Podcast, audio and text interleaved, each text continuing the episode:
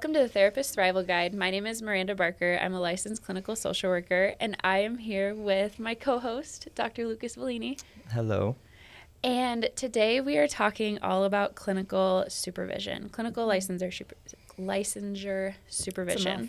It is. Mm-hmm. And if you are within the therapy realm, you know that when you first start out as a baby therapist, you have to go through a pretty intense time frame of supervision. You have to kind of work underneath another seasoned therapist. And so we wanted to take the time to talk a little bit about what the benefit is of clinical supervision, how to get the most out of it, but then kind of speaking more towards the supervisors, how to be a really great clinical supervisor. Mm-hmm. So, naturally, I had to bring in two really great clinical supervisors. Literally, exactly.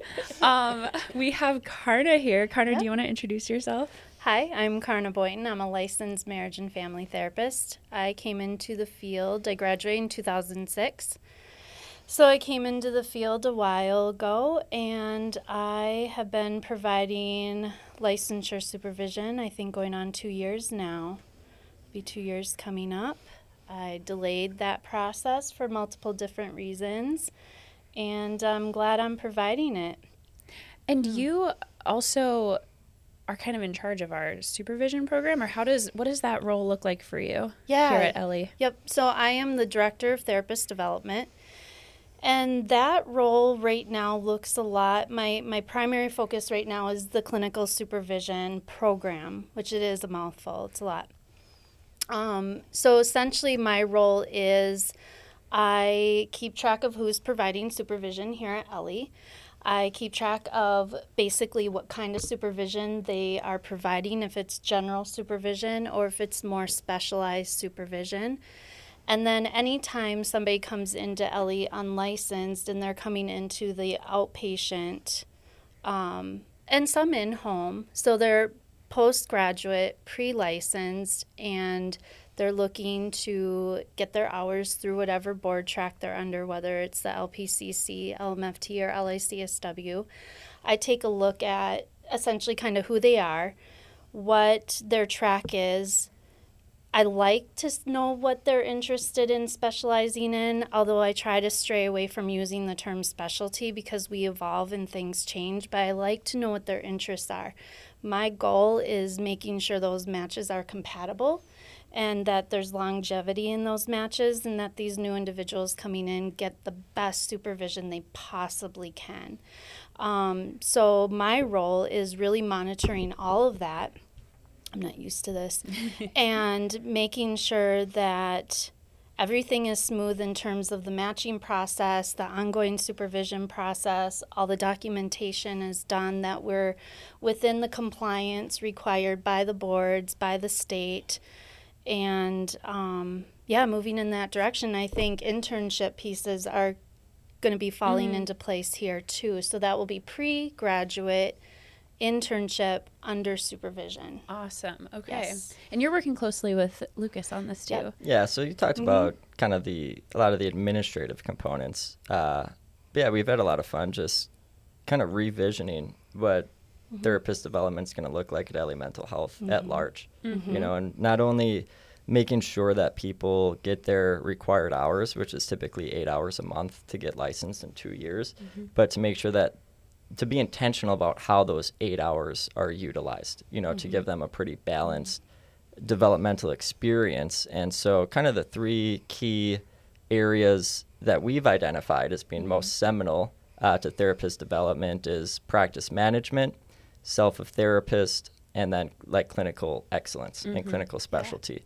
Yeah. Uh, so, some of the supervision is going to be about the rigors of building and sustaining a caseload how to retain mm-hmm. clients, you know, how to make sure that you're moving them through the therapeutic process at an appropriate pace, and just the day to day realities of managing your own practice.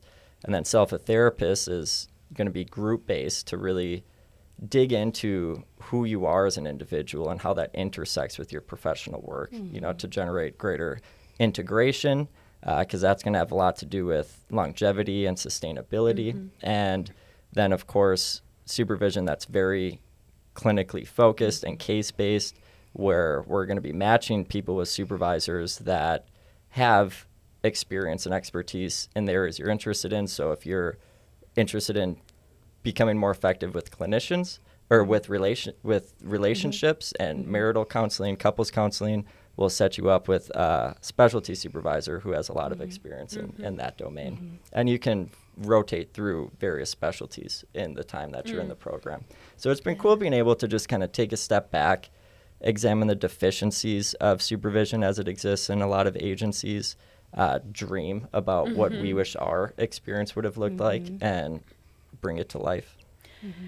And then our other guest is Gina Young. She is. This is the second time yeah. that you've been on Thrival. Yes. Mm-hmm. Now let me just let me just give a little bit of an introduction for Gina because so nice of you. I have talked. I've talked on this podcast before, specifically. Um, we did an episode on on efficiency and clinical documentation, and I remember my like very first few weeks as a therapist.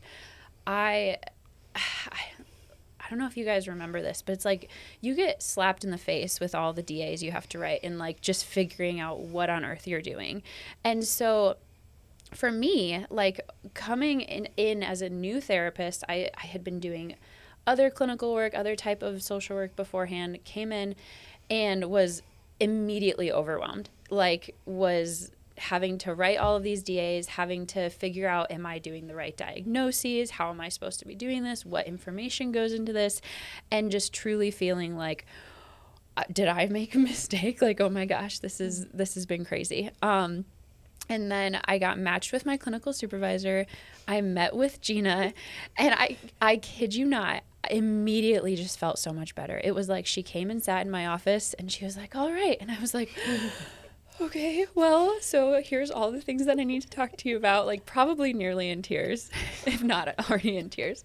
And Gina just was like, all right, let's just let's walk through this. Let's do this. And I, I, I kid you not. I mean, best supervisor I have ever had. I was doing supervision mm. with other clinical supervisors oh, before. Really nice. Yeah, that's so kind of you to and say. I'm not joking. It was like I I needed you, and you you were great. And so um, she she brought me through to the finish line of my LICSW, and um, yeah, so I just that's so sweet. We ha- I had to have you on here for the clinical mm-hmm. supervision piece because you you made me into such a great therapist, Gina. Oh, yeah. Thanks. You were already there, and you're right. I mean, especially for an office.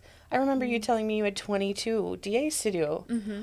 I was like, let's just take it one at a time. Mm-hmm. It's really, really intense. Mm-hmm. So I'm, I'm so glad that we got to meet each other too. And you were right down the hall from me too, yeah. which was really nice. Yeah. So yeah.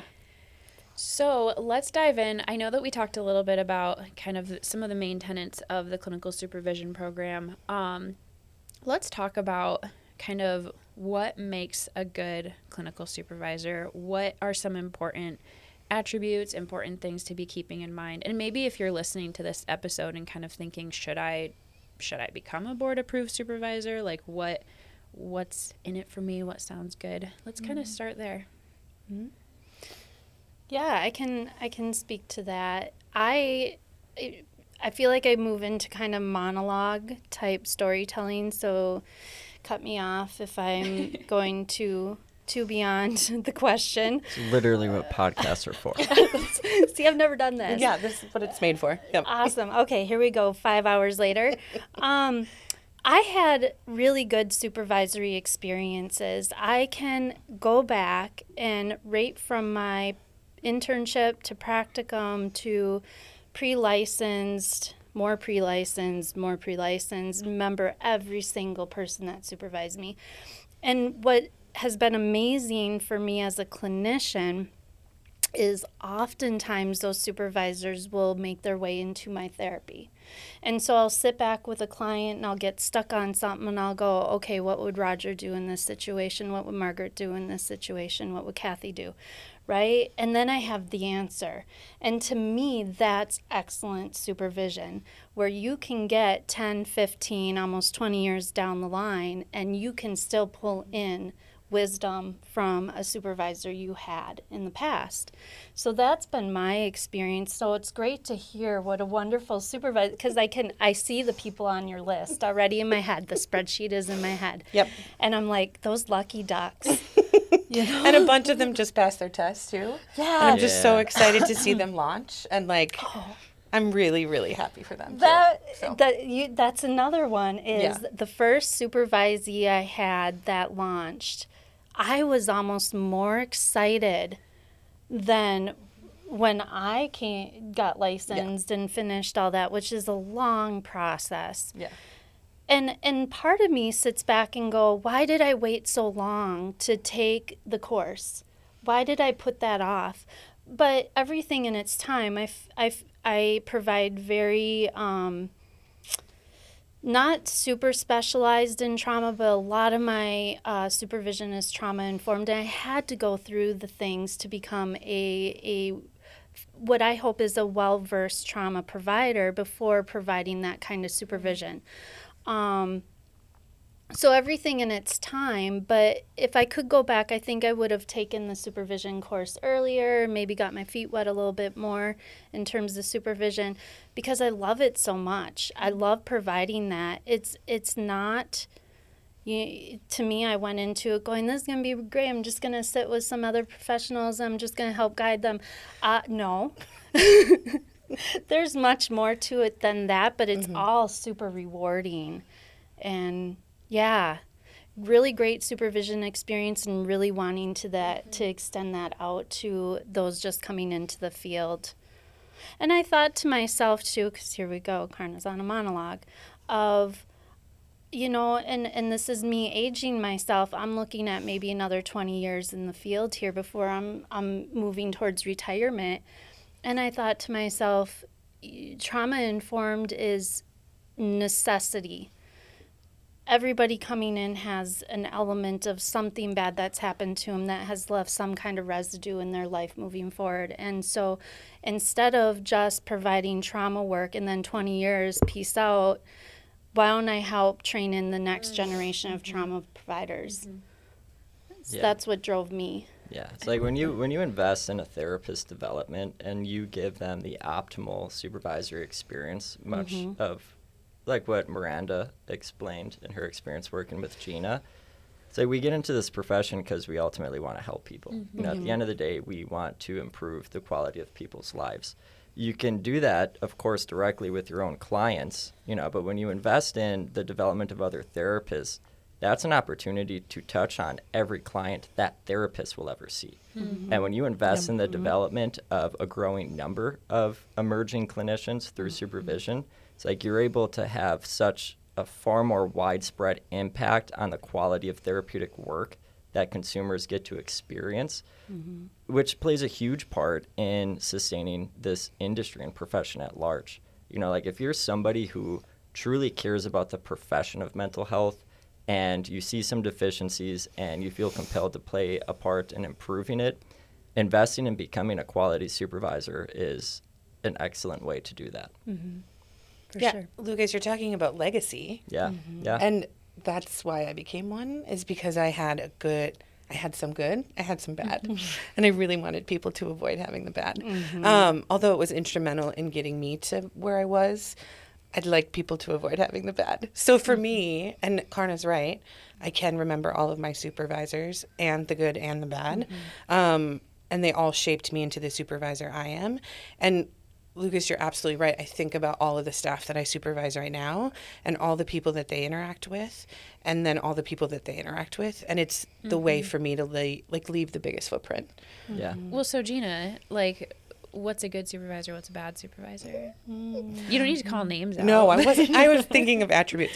Um, a good supervisor is someone who knows themselves really well. Mm-hmm. I think Yeah. that is honestly number 1 for me. Um, so that their own stuff doesn't get in the way. Um, and somebody who's a glit, like a good clinician. A good clinician and a good supervisor are not the same. Um, it's a different skill set. And um, something that I think we've talked about here before too is therapy is so much about the relationship, right? The success of the relationship between the therapist and the client. It's the same for supervisor and supervisee, right? If we're going to make any change or learn from one another, it's about being open and available and trusting, mm-hmm. right? And we can't do that if we don't have somebody who doesn't know themselves really well. Um, and so I think that for me is the foundation um, and the self reflection piece. That's mm-hmm. really huge. And then from there, the open communication is really big. Um, and being a good communicator, being willing to say hard stuff. I think 80% of our job as therapists is saying hard stuff mm-hmm. um, and naming hard things. And we have to start in our clinical relationships, right? Um, and, and with our supervisors and our supervisees. So, mm-hmm. yeah. So, bad attributes. um, mm, oversharers, like people who. Oh, like make it about themselves. Yes, make it about themselves or mm-hmm. um, have to tell their own story. Mm-hmm. Um, because we can just listen. I think that's one. Mm-hmm. Um, people who struggle with their own practice management, like Lucas yeah. was yeah, talking about. Yeah. If you're not doing the job, you're not teaching them how mm-hmm. to do it mm-hmm. either, right? Mm-hmm. So I, people who are doing, you know, good documentation and have a clinical voice on paper, mm-hmm. um, because that that transfers into the into the work that you're doing when you're talking about it too. Mm-hmm. And so DAs are hugely important to me. They're a story, a client story, and so that's something that I emphasize and talk about as well. Is what does your clinical voice sound like? It's a snapshot in time for this client, and it needs to be a good representation of what they're going through, right? Um, so I think somebody who really has paperwork down mm-hmm. um, and has a clear understanding of what they're doing and the balance. I think that's huge as a supervisor. How am I going to teach anyone about balance, mm-hmm. work life, you know any of that if i don't myself have it mm-hmm. and also share when i'm struggling with it too because yeah. i'm not mm-hmm. always 100% yeah. right sure. and so i think showing vulnerability when it's a teachable moment yeah is really the most important. I'm not going to tell you my whole life story, yeah. right? Yeah. Um, that's really mine. But in the moments where I can use it for growth mm-hmm. and for helping other people understand um, where they could share with the client and, and move the relationship forward or impart some learning, let's do it. Mm-hmm. Well, you're modeling that. Right, 100%. Yeah, you're embodying it. 100%. Mm-hmm. Yeah. And you absolutely. create an energy in that. You know, it's totally. like mm-hmm. what I took away from what Barker was communicating about her experience, especially that one day when you walked in. It's like you walked into a space where somebody was composed, they were calm, mm-hmm. they were managing their space, you know, and it's like you needed mm-hmm. to enter that space of tranquility mm-hmm. because that communicated so much. That can, mm. first and foremost, it's like they're here to they can be present with me right yeah. now. Yep.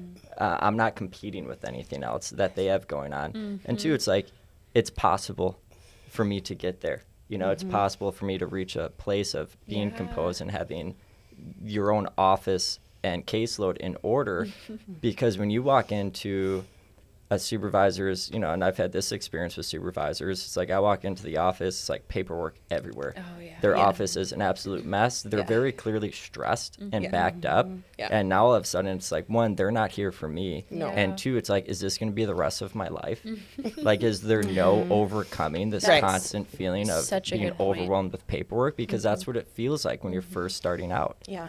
You know, and so there's so much communicated in those things. Mm-hmm. And I would say too, like another like when you talk about legacy, legacy is important. It's also dangerous, depending upon how you look at it. Mm-hmm. You know, and I would say a big, the supervisors that I struggled with, and again, learn from your bad supervision. Like everyone has mm-hmm. bad supervision, and mm-hmm. there's value in that if yep. you know how to identify it as bad supervision. And that's why mm-hmm. it's so essential to have really good supervision as a reference point. Mm-hmm. Yep. Um, but when you approach supervision from a perspective of legacy that is I need all of my supervisees to figure out how to be more like me, mm-hmm. that's problematic. Mm-hmm. It's like the legacy you want to leave is you helped all of your supervisees figure out how to become themselves. Yeah. Yeah. You know, and that that can be a tricky task, you know, because mm-hmm. you need to have humility mm-hmm. and you need to be o- not only okay with the fact that they might be going in different directions from where you settled as a clinician, mm-hmm. but that excites you. You know, it's like you nurture that, you mm-hmm. support that, and you give them all the permission and space they need to fully become who they're meant to be as a therapist. Mm-hmm. I have a question for you too. So, how do you balance like client caseload versus um, supervisee caseload? Like, do you have a, a max number of supervisees that you see during the mm. week, max number of clients? Like, how is that? How do you kind of balance that?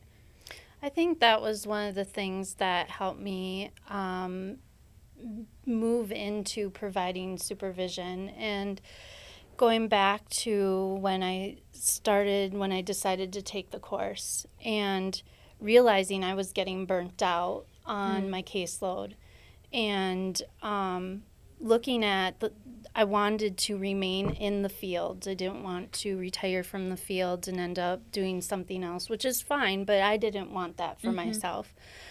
And burnout can get you there. And so I was like, okay, what am I going to do here to balance things out? I'm fortunate enough that I don't need insurance through my job. So I was able to reduce my client hours and up supervision mm. to compensate financially mm-hmm. for those pieces. So nothing changed financially in our budget. Um, so that's how I was able to do it. I was able to kind of cut back on the client hours. Mm-hmm. Otherwise, looking again, I'm thinking of all the individuals here that are providing supervision a big way I notice people are balancing that out is by providing group supervision. Oh, so sure. it's more bang for, I guess, for lack of a better term, more bang for your buck. So you can provide two hours of supervision to up to six individuals for two hours. And so you are providing a lot of supervision to a large portion of people. And um, it isn't really taxing your time commitment. Um, some people are able to cut back their hours, go down to half time mm-hmm. or maybe part time, and then they'll they'll pull in supervision.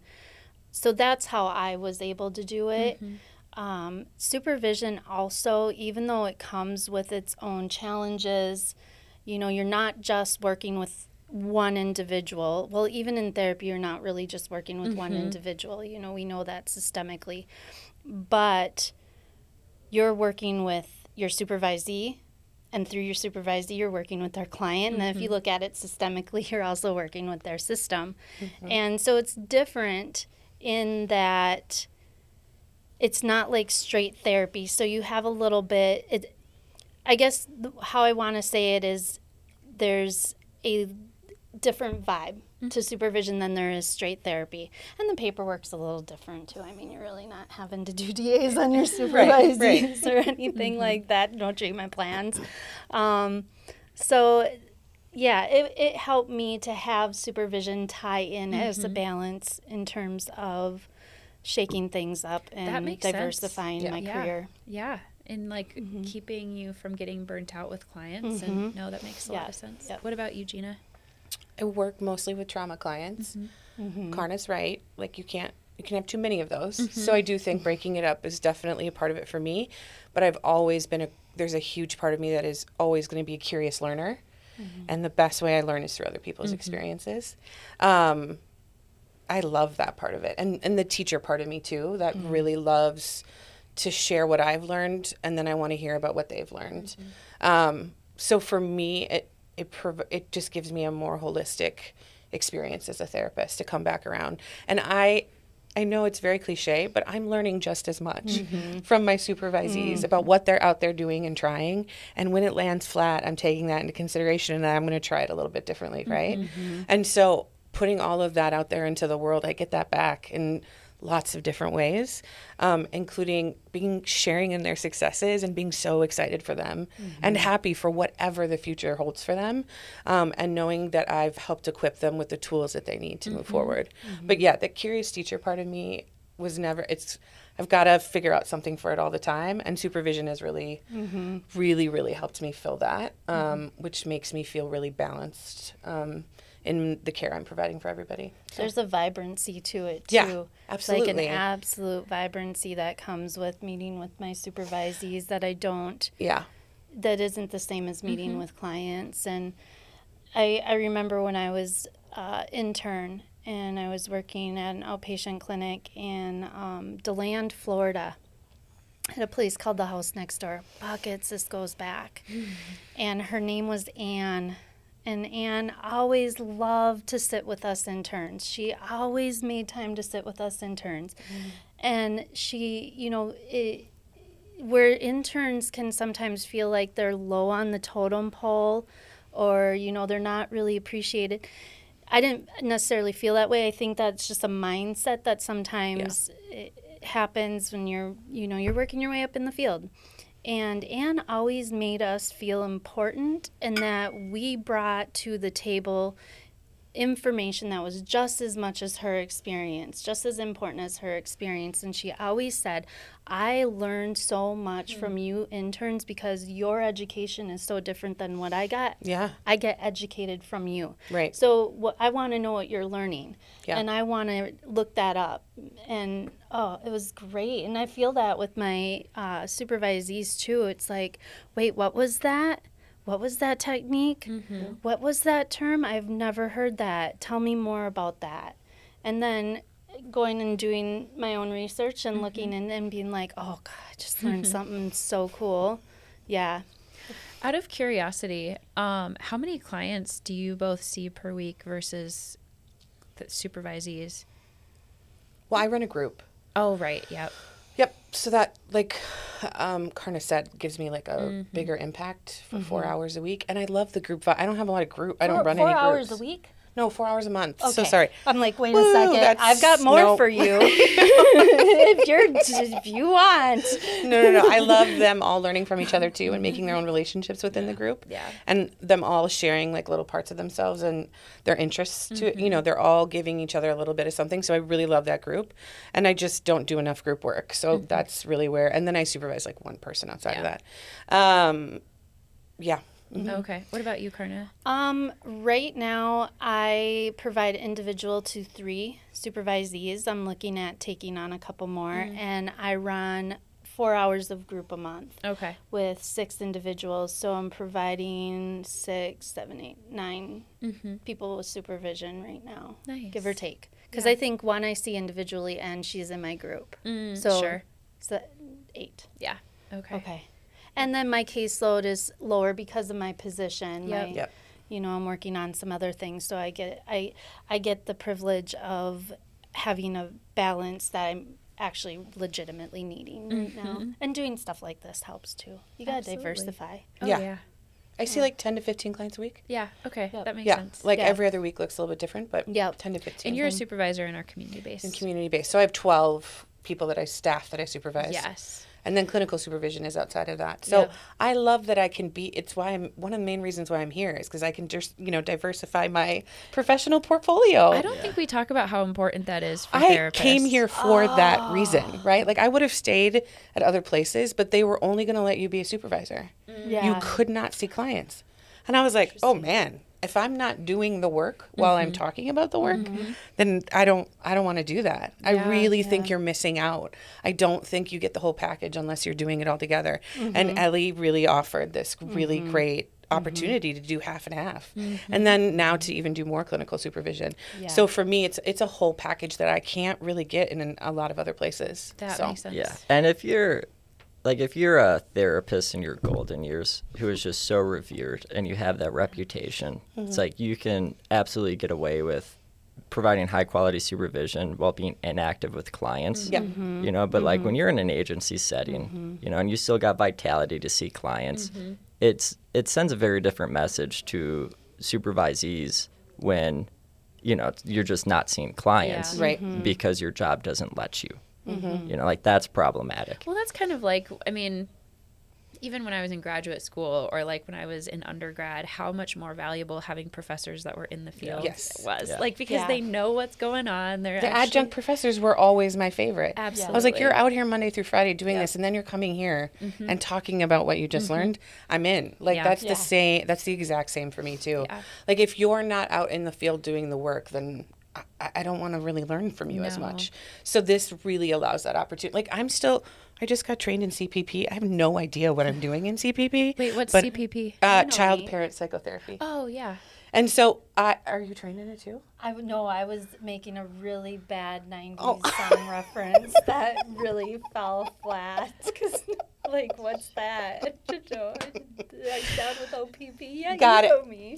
That was okay. great, Karna. I'm sorry I missed it. That, that, that's why Karna got her job. this is this is why I'm yeah. here. Yeah. yeah, right. Your hair and your background. Yeah, right. Your taste Awesome. in music. Awesome. I 90s jokes. For Got crying it. out loud. 90s, 80s, 90s hip hop. Here we go. Yeah, so I am still I am still learning my new models and I always want to be a learner, right? So I want my supervisees to know too like I'm out here doing the same stuff just in different levels. So, yeah. I uh, was told back when my kids were in hockey, and they're not anymore, just for various reasons. Um, and I was sitting with another, I think he was the grandpa. We worked at Canvas Health as an LADC, and we were chit chatting. So like crisis response sort of thing. Yeah, he was the drug alcohol counselor, Okay. one of the drug alcohol counselors there. And he had said that he was preparing for retirement and he had said that the average career lifespan in the mental health is about 10 to 15 years. And talking about diversifying, because this could be a whole nother podcast, um, is I really started to feel that. You know, going back a year ago, two years ago, I really started to feel like, and again, trauma is, am I going to make it?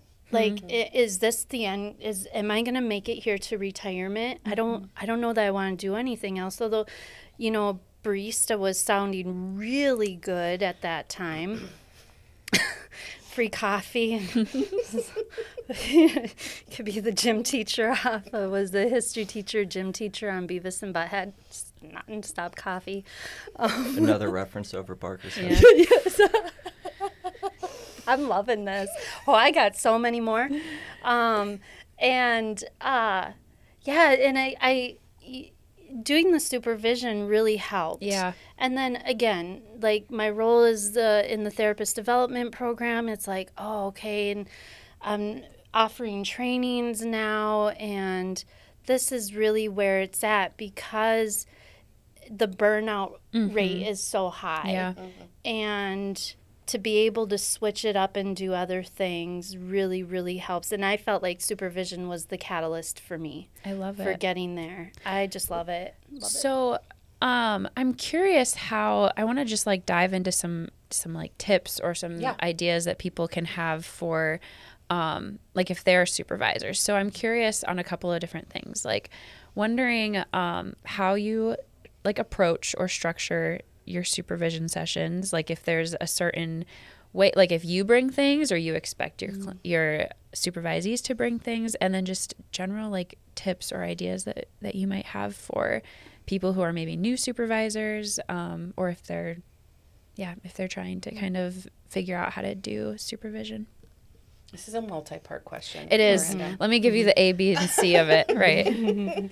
Okay, so I think when you and I first met, I also think the first meeting, I'm gonna follow whatever you're putting down, Mm-hmm. right? Like I have an, a set agenda in my mind, but if you're coming in and you were coming in with a lot of stress, coming in hot. You're coming in hot, um, and it was like, okay, never mind. Like it's just about the space Mm-hmm. and like helping her make a plan, mm-hmm. and then we got to figure out like, hey, you bring an agenda, mm-hmm, like it's mm-hmm. on you, right? Mm-hmm. Well, and that was how my previous clinical Right. supervisors were Right. too. They were like, "We don't bring an agenda; you bring it." Sort yes. Stuff. And to me, it's also like, tell me what's been good supervision, tell me what hasn't been good supervision. Let me, it's same with a mm-hmm. client. Tell me what's been a good therapist, not a mm-hmm. good therapist. Like, what's a good fit for you so that we can try to connect and start to like find the same page to be on. Um, but yeah, supervisees need to come in with an agenda. Mm-hmm. That's really, really important because I'm there. It's your time, right? And I was going to speak to that too. It's so important. I check my phones, I turn everything off so mm. that I can be present when I'm with Yeah. my supervisee because that hour is yours, right? And I want them to feel like I'm not worried about anything mm-hmm. else. I'm not checking my phone or doing this other stuff. Like I'm present for you. And I think that's really, really important. Mm-hmm. So um, I think that's my first thing is make sure you have the time to do this, mm-hmm. you know, and, and the energy as well, right? To like answer questions and to ask, you know, to read about diagnoses and to do some of this learning, right? And to be able to yourself make time to learn about some things that your intern or your supervisee has asked you about and you're like, oh mm-hmm. my God, I have no idea. Mm-hmm. Let me go ask some people and I'm going to come back to you mm-hmm. with some of the stuff. So, truly, I think uh, having the emotional energy and the work time available to you to do it is, is really key as well. So, yeah that rapport Like right away Yeah, when you ask that important. question, I'm like, build that rapport. And your supervisees are going to bring to you what they can trust you with. Hmm. And so when you want your supervisee to tell you the the whatever you might consider to be really edging that ethical thing, if you want them to be honest with you right up front that something's going down and it could be an ethical issue or is an ethical issue, you want that trust and mm-hmm. rapport mm-hmm. in in existence. And I don't have you asked like what's do you, what's the agenda? Do you bring things in? I really like to prioritize case consultation. I want them to have the space to develop those therapeutic skills. Um, it also allows me to know where their interests are. So if it's somebody that's interested in nutrition and tying nutrition in which i don't have any experience in at all then I want to sit there with them and go, okay, how do we get you better trained in this? What mm-hmm. are our options for you so that you can progress in this way?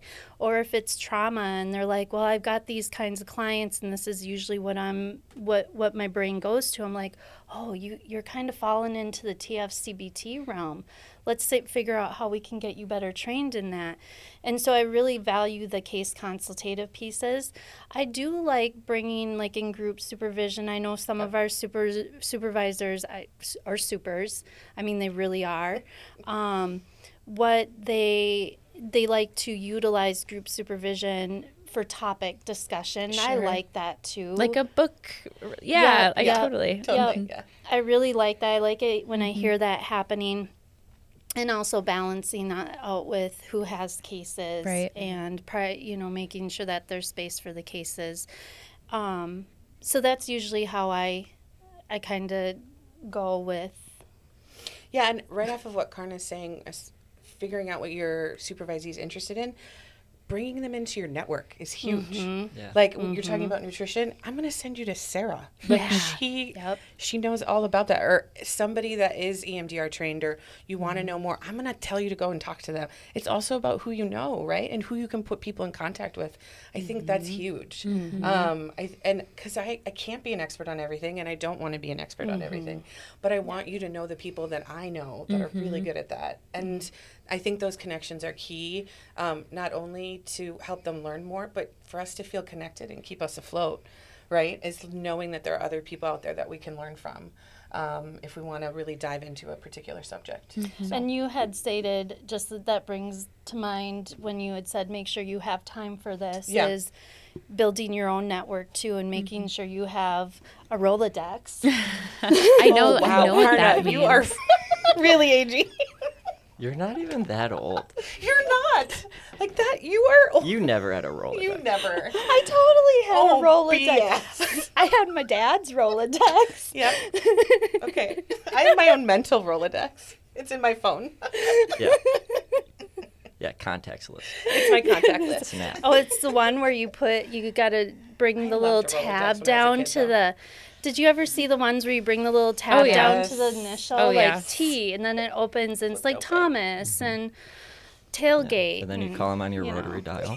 Yep, yep, yeah. My grandma's No, you just rotary send a telegram. I still can remember how that phone sounds hitting the, you know, it's like got that little bounce in there, rock that little thing. Yeah, so so unsatisfying hanging up on somebody on a cell phone. Right, it's just not. Yeah. and Not the same at I would say the Just flip a- phones are some like, wow, You can only tap glass so hard. yeah. Um, so I love that we entered into the realm of clinical supervision. Yeah. You know, glad we did it with the two of you. Definitely a lot more to explore. I think a big one that stands out to me that will be a good continuation of this series is really digging into the fine line between what distinguishes a therapist client relationship between a supervisee Yes. Yeah. uh, supervisor relationship Yeah. because there are a lot of similarities, a lot of parallel mm-hmm. processes, but mm-hmm. absolutely different. distinctions. Yeah. You know, and so that's that's a mm-hmm. tricky one that you figure out along the way, and so I think that'll be a good continuation. Yeah, we'll have you guys back. forward. Oh, yeah. I love Awesome. that. Well, thank you both so much for joining. That's it. yeah, well, I know. I Gina got has five to more hours left. To, go. like we got four more hours on my five-hour monologue. know. What is happening? I know here? Gina has Gina has to go off I to a gotta go clinical super. supervise someone. Yeah. Oh, And That's timely, important we have to model timeliness. Yep. yeah. It's oh, true. yeah. That's right. So- Yeah, modeling appropriate behavior. There you go. Well, thank you both yeah. so much. and we'll definitely do a part two. Yeah, thank awesome. you. Yeah. Absolutely.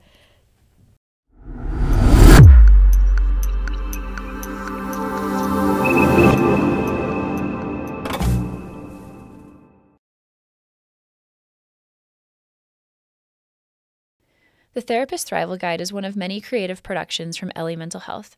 Ellie is an outpatient mental health clinic that began in St. Paul, Minnesota, and has continued to expand to over 20 clinics in Minnesota and a growing number of franchisees across the country. We'll be opening over 500 locations in communities nationwide in the near future.